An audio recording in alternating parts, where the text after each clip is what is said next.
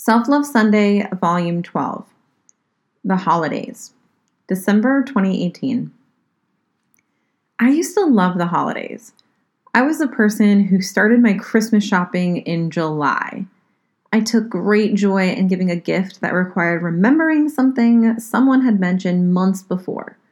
I wrapped all of my presents in coordinating paper, ribbons, and bows, and I kept trying to one up my gift to my mom from the year before in hopes it would make her happy cry. And honestly, that shit just got exhausting. The holiday season, especially Christmas, became filled with obligation. It was riddled with walking on eggshells, with being furious at how other people act as though the world revolves around them, of being asked for a list when I'd rather they get me something because they know me or get me nothing at all of people showing up late to a dinner I cooked, of the constant debate of where I would spend the holiday and with whose family. I got tired of never giving the right reaction when opening gifts from my mom.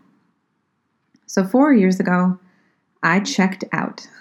My boyfriend, who is now my husband, and I took off to Belize, and it was glorious. Not so much the trip itself, don't get me wrong, the resort was okay, the weather was tropical, the food was good, and Jeff asked me to marry him the second we got to the island. But what was really great is that I felt so free from the holiday bullshit. Since then, I have somewhat resented being home for the holidays, and I absolutely hate having to travel to a colder destination to visit with family. With the year I had, I decided I needed a good dose of self love, the holiday version, and check out again. And I seriously don't think I've ever been more excited for a trip. Maybe you can't get away for the holidays and maybe you don't want to, and that's okay. I'm just going to ask you this What will you do to take care of yourself? It could mean simply saying no to a party you always go to but can't stand, or taking yourself to go see Christmas lights somewhere.